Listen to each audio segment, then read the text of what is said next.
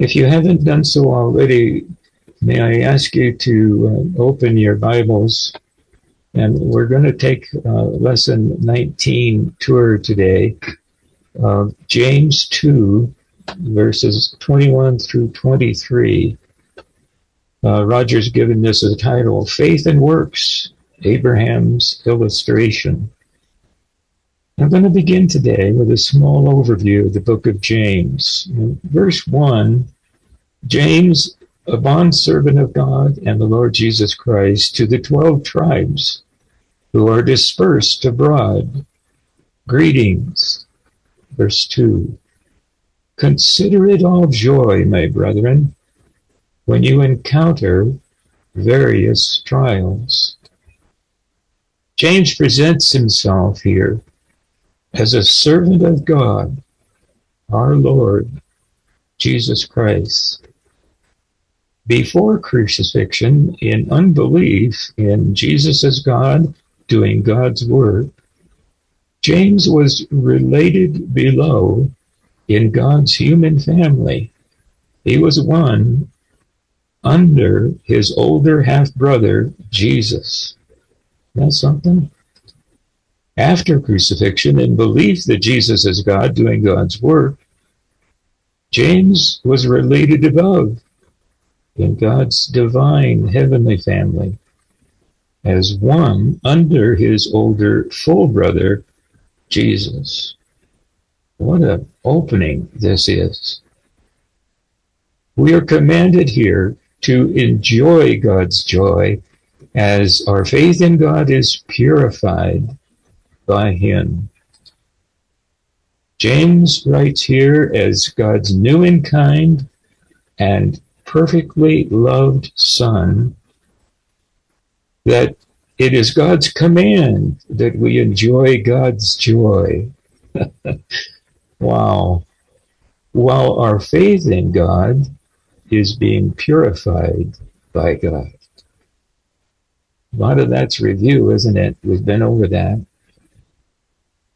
I'd like to give a small overview of the book of James here, continuing.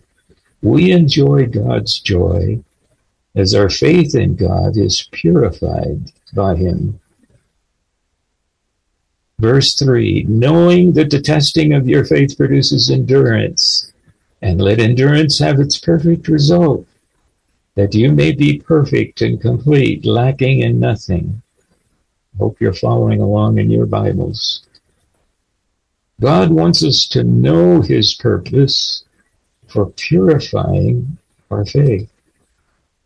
God wants to make our current condition in Christ be conformed to our eternal position in Christ. Our lesson today focuses on this.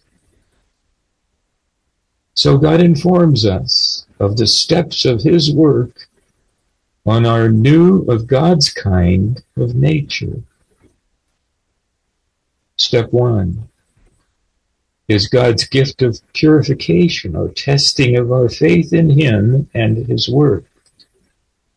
Step two, God's gift is endurance. We become confident now in God and His Word. And step three, it is God's gift of His righteousness, and we become perfect, complete now, lacking nothing. Aren't these first four verses powerful? What a message. His and our perfection or righteousness includes all of the fruit of the Spirit love, joy, peace, patience, kindness, goodness, faithfulness, gentleness, self-control. These are listed in Galatians 5 verses 22 through 23. I'd like to give a small overview of the book of James in continuation now with the illustration in James of God's work on our new of God's kind nature. Look, first we saw James in verse 1. James, the bond servant of God and of our Lord Jesus Christ. Then, today's lesson, we will see Abraham and Isaac. Was not Abraham, our father, justified by works when he offered up Isaac his son on the altar? That's verse 21 of chapter 2. In the future, we'll learn about Rahab in verse 25 of chapter 22. And in the same way, was not Rahab the harlot also justified by works when she received the messengers and sent them out by another way? But that's not all. Come on. There we go. Job in verse in chapter 5 verse 11. Behold, we count those blessed who endured. You have heard of the endurance of Job and have seen the outcome of the Lord's dealings, that the Lord is full of compassion and is merciful. And finally, we're going to learn about Elijah in chapter 5, verses 17 through 18. Elijah was a man with a nature like ours, and he prayed earnestly that it might not rain, and it did not rain on the earth for three years and six months. And he prayed again, and the sky poured rain, and the earth produced its fruit. What an overview, isn't it? Now let's look at our lesson today, verse 21. Was not Abraham our father justified by works when he offered up Isaac, his son, on the altar? Here's some observations on verse 21. Abraham was called out of an idolatrous culture, Ur of the Chaldees area, into God's culture. He lived under God's specific rule and care but he was not under God's Mosaic law. He lived before it was given. He illustrates God's joyful plan to purify each man's faith in God by tests. He was God's choice to be the father of a special God formed nation. God's plan was for his nation to purely reveal God to all the men formed nations. What a contrast. His nation to reveal purely God himself to all the man formed nations. Isaac, Abraham's son, came after many years of God's testing Abraham's faith. Isaac's birth was God's joyful work, enabling Abraham to procreate in his old age. And Isaac was Abraham's joy as well. And so much so that he named him Isaac, which means laughter we even read in scripture that uh, when God told Abraham he would have a son in his old age, he was almost a hundred, and Sarah in the background laughed. Isn't that something? We hear and see God's love toward all of us as he reveals and shares his glory. Did he reveal and share his glory to Abraham? Yeah, he sure did. Isaac's son Jacob, called the usurper, that's his name meaning, God renamed Israel, meaning wrestler with God. Isn't that something? Israel's 12 sons are the fathers of the family tribes of God's newly formed nation, Israel. The wrestler of God nation. Isn't that something? God will show and share himself by his nation, Israel, fully in his 1,000 year kingdom. It's yet to become reality, isn't it? That's to the millennium yet to come after the tribulation. Look at verse 22 with me. You see, key words, that faith was working with his works. And as a result of the works, faith was perfected. Wow.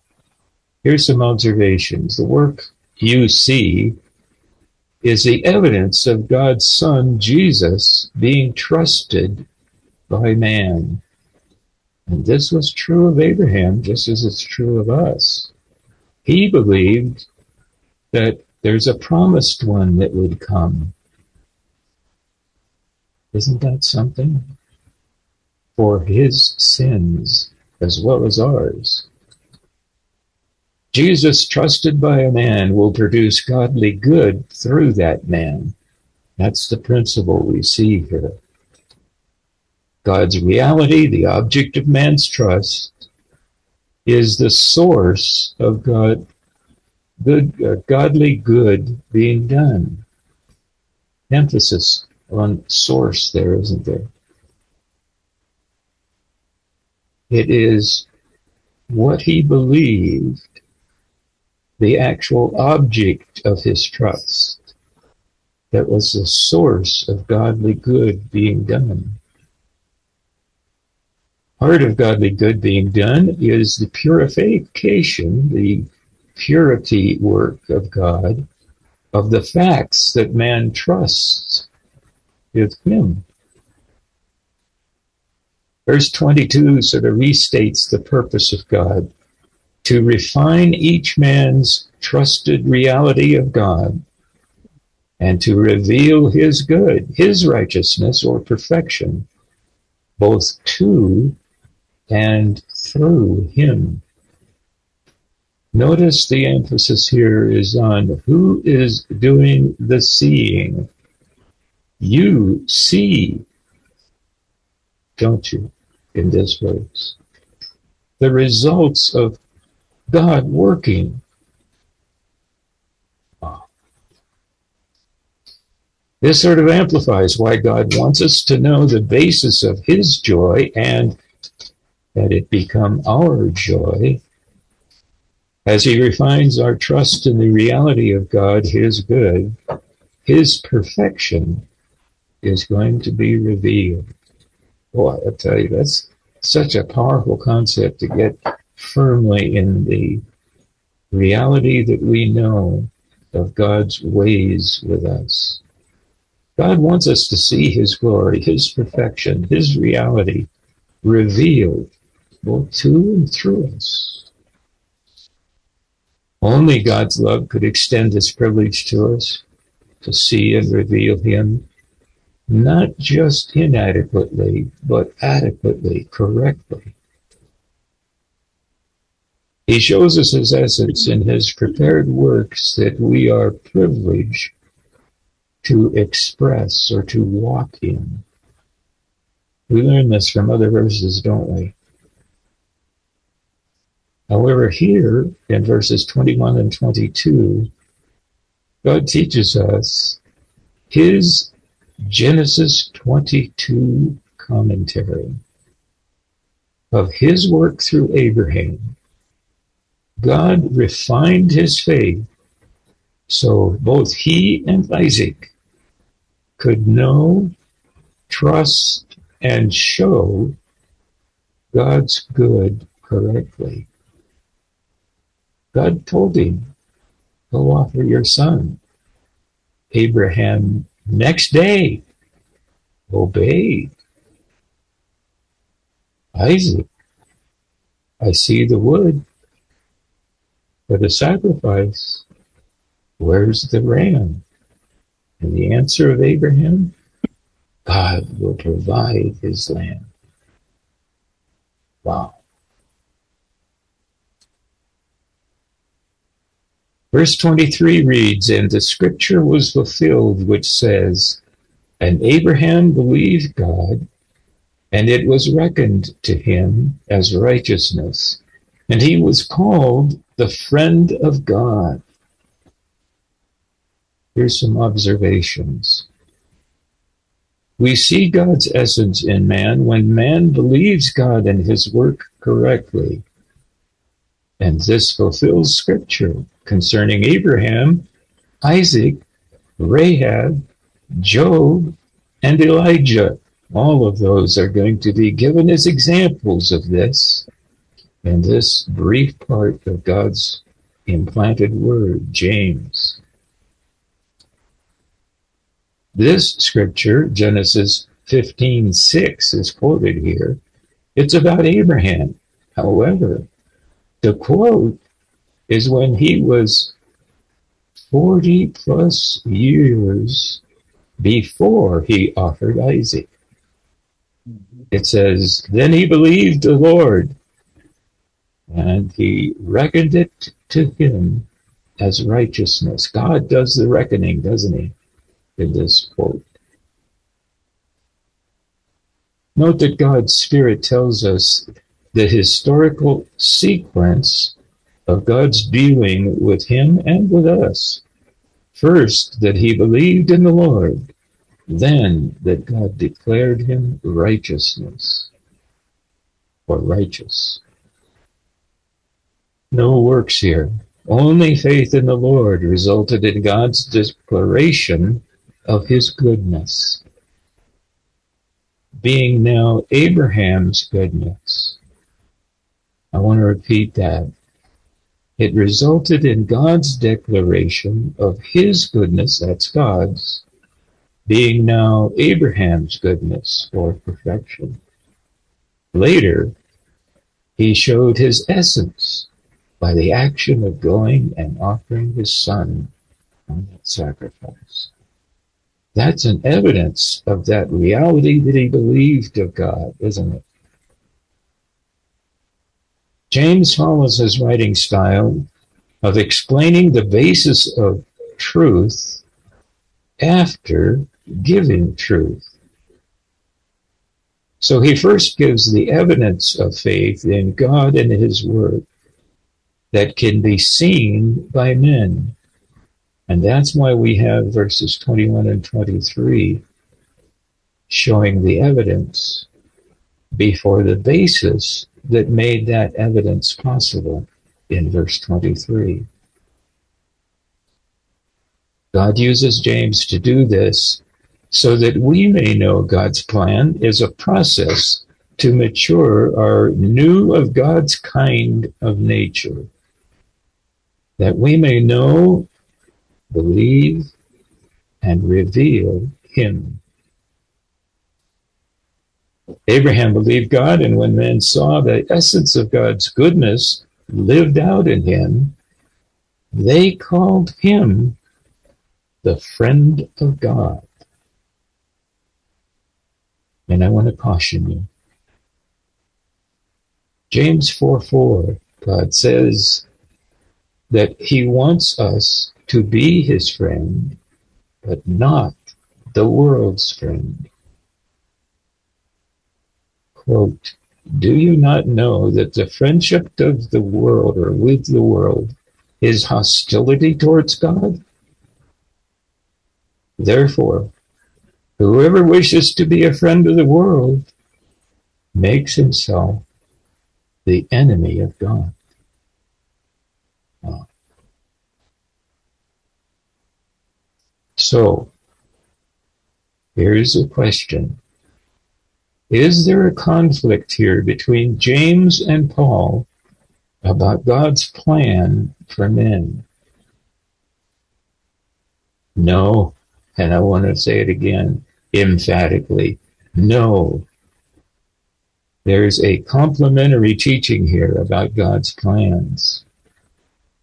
Notice both Paul in Romans 4, which by the way we're studying in the morning worship hour right now, and in James chapter 2, 21 through 23, speak of justification using the same word. Justification means to be declared righteous. But when reading each book, the question is, who does the text say is declaring me righteous? And what does it mean to me? Romans expresses how God's able to declare sinners who place their faith in Jesus' death and resurrection as cleansed from all unrighteousness, even though in this earthly life we're far from perfect. James, on the other hand, speaks of how a believer can be declared righteous by the surrounding world which is observing our lives to see if they match what our mouths are saying. Most observers find that what they see is a very offensive truth, even though they acknowledge it. In both cases, the writers use the same word, but what they mean for the believer is quite different. You don't want to confuse the two. Here's a bit of an explanation. God sees us now born from above with a new nature and identity. We are personally completely righteous because God's Spirit has placed us in Christ to share His righteousness but we're conditionally growing in both our faith in God and in the process of letting Christ's righteousness be revealed through our bodies. Another way of saying this is our new man earthly condition is growing into our fixed heavenly position in Christ. And that doesn't even cover hardly anything about this process, but it is an overview, isn't it? Some thoughts of application. Not only is the mature Christian patient in testing, it's called endurance for James 1, but he also lives and reveals the truth, the perfection of God for James chapter 2. Immature Christians talk their beliefs, but mature Christians reveal God. Just hearing God's word and talking about God's word can never be a substitute for God revealing himself to us and through us. The Holy Spirit produces inner in transformation in every believer. When we believe that we are sinners and that Christ fully paid the penalty of death for our sins, the Holy Spirit will produce outer transformation as well.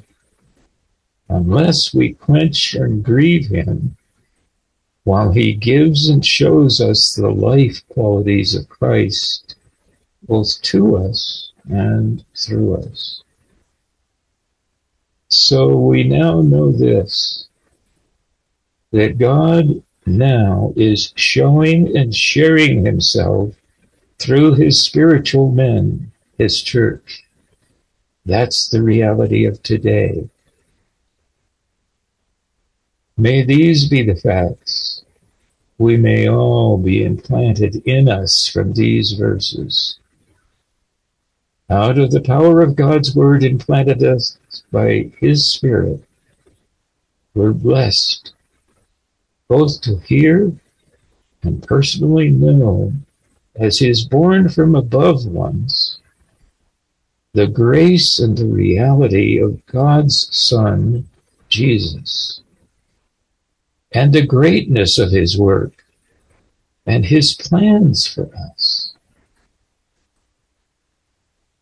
Are we joyfully looking at Jesus as God now sees him and reveals him? Hmm.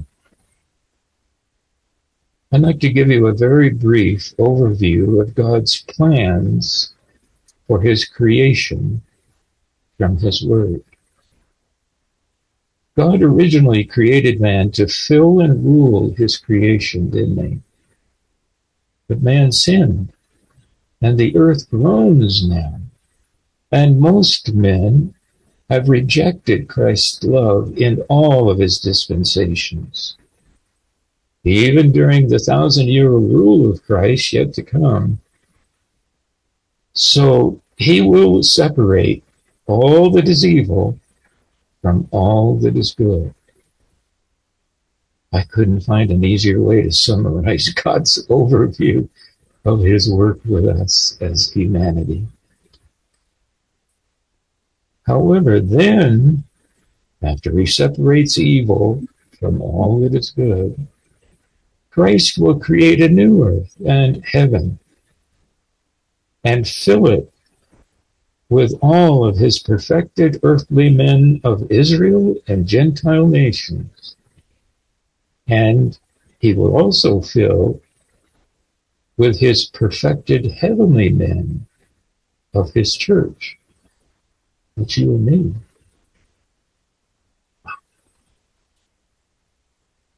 Many believe at this point that Christ will present his kingdom to the Father.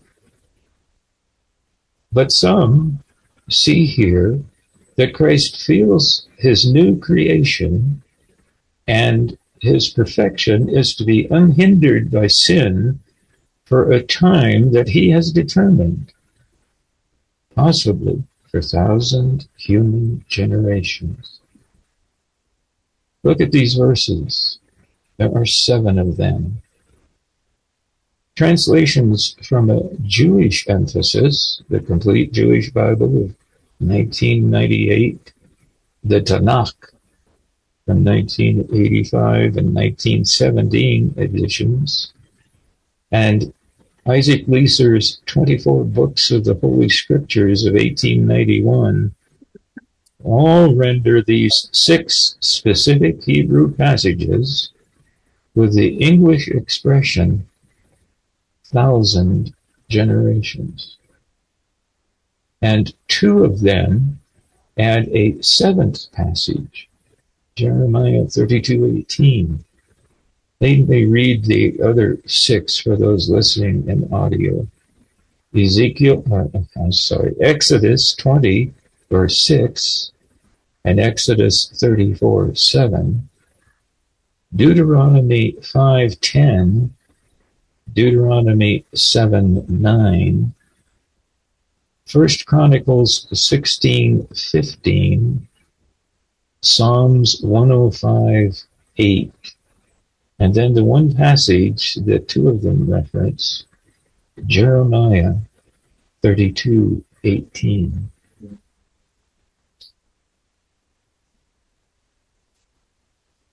Christ, however, depending on how you view this future, will finally advocate as man his perfect kingdom. He's king in the thousand years, isn't he? But he's going to advocate that kingship. And he's going to give it to God the Father as the perfectly completed work that the Father gave him to do. And that's we learn in First Corinthians 15, verses 24 and 28.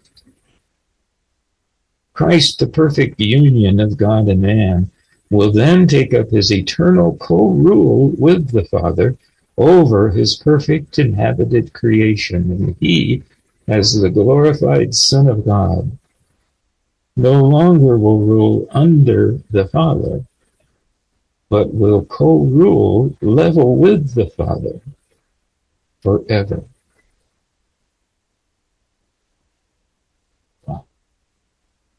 God, through James, has a lot more for us. Next week and in the following weeks, we have the examples of Rahab, Job, and Elijah, and all of the details that God led James to write about in this, the rest of this part of God's written and designed to be implanted in us, God's living word. Hmm. Here's the text of today's lesson, both in the New American Standard Version of 1995 and my literal rendering of it. And then finally, here's Wuest's rendering of it. Let me read Wuest's. Was not our favor Abraham vindicated by works bracket, justified as to his claim to a living faith, in that he offered his son Isaac on the altar of sacrifice? You see that the aforementioned faith was cooperating and working with his works, bracket, and therefore was responsible for their production, in the bracket. And by his works was this faith brought to completion in a well-rounded whole. And the scripture was actually and fully realized or brought into operation, which says, And Abraham believed God, and it, his act of faith, was put to his account for righteousness. And a friend of God he was called.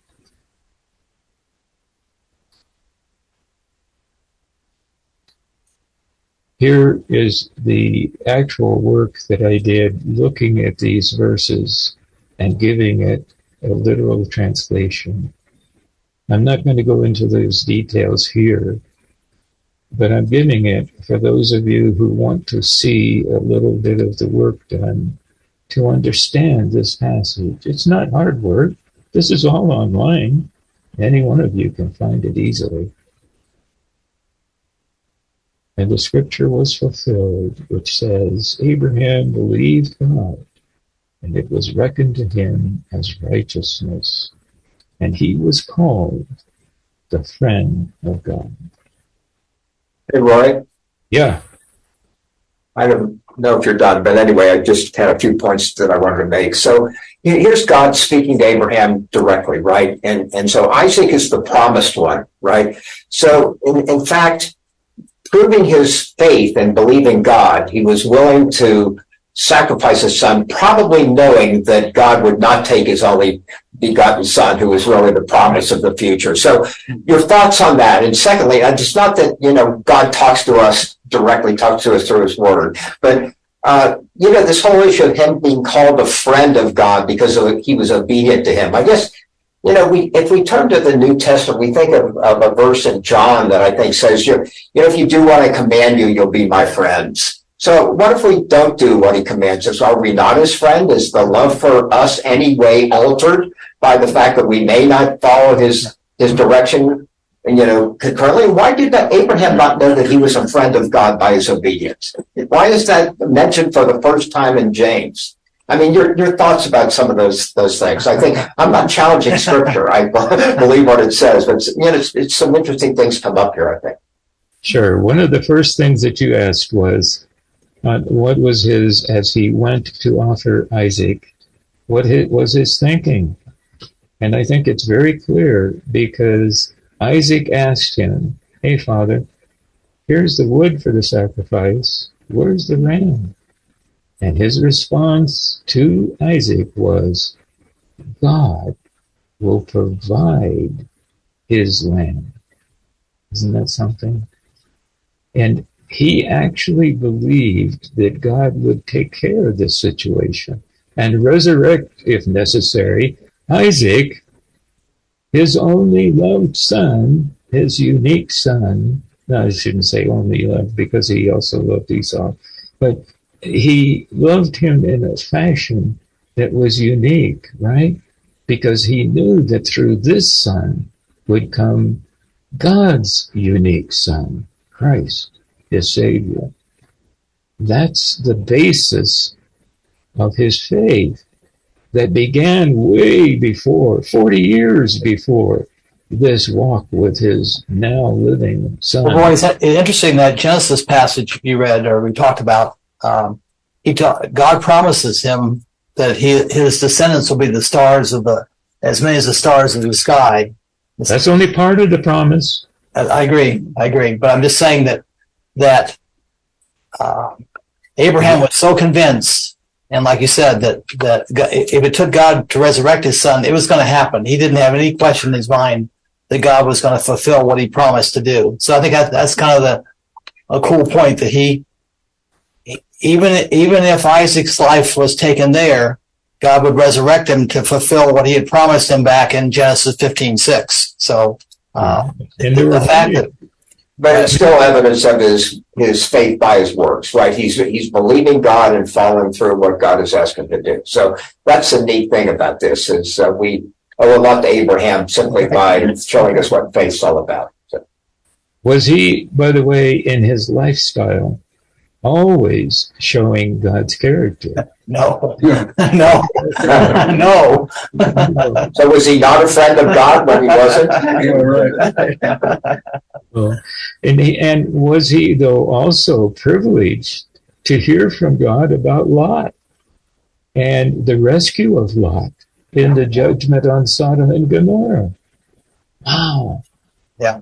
Did not God perfect his trust in him? In that process. Yeah. So that 40 years later, when he asked him to offer Isaac his son as a sacrifice, he knew God has something to teach him. right. Yeah, and he was, and he would, he would have done it. I mean, it's uh, it's obvious that the Lord, you know, believed he would do it because he stepped in and said, "Don't do it." so that's pretty, pretty amazing. What a, what a lesson we have today, don't we? And what a lesson we have to look forward to when we look at Rahab and Job and Elijah in the next verses.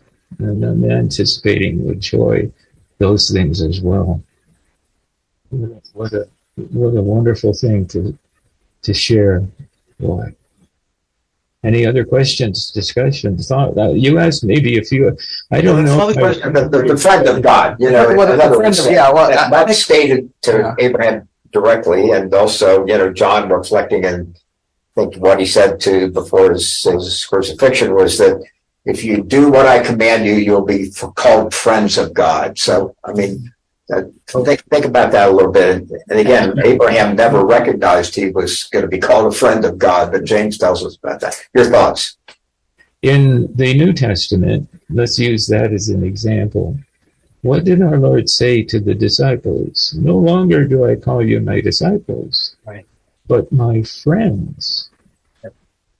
He looks at them as his friends, even before his crucifixion. Wow.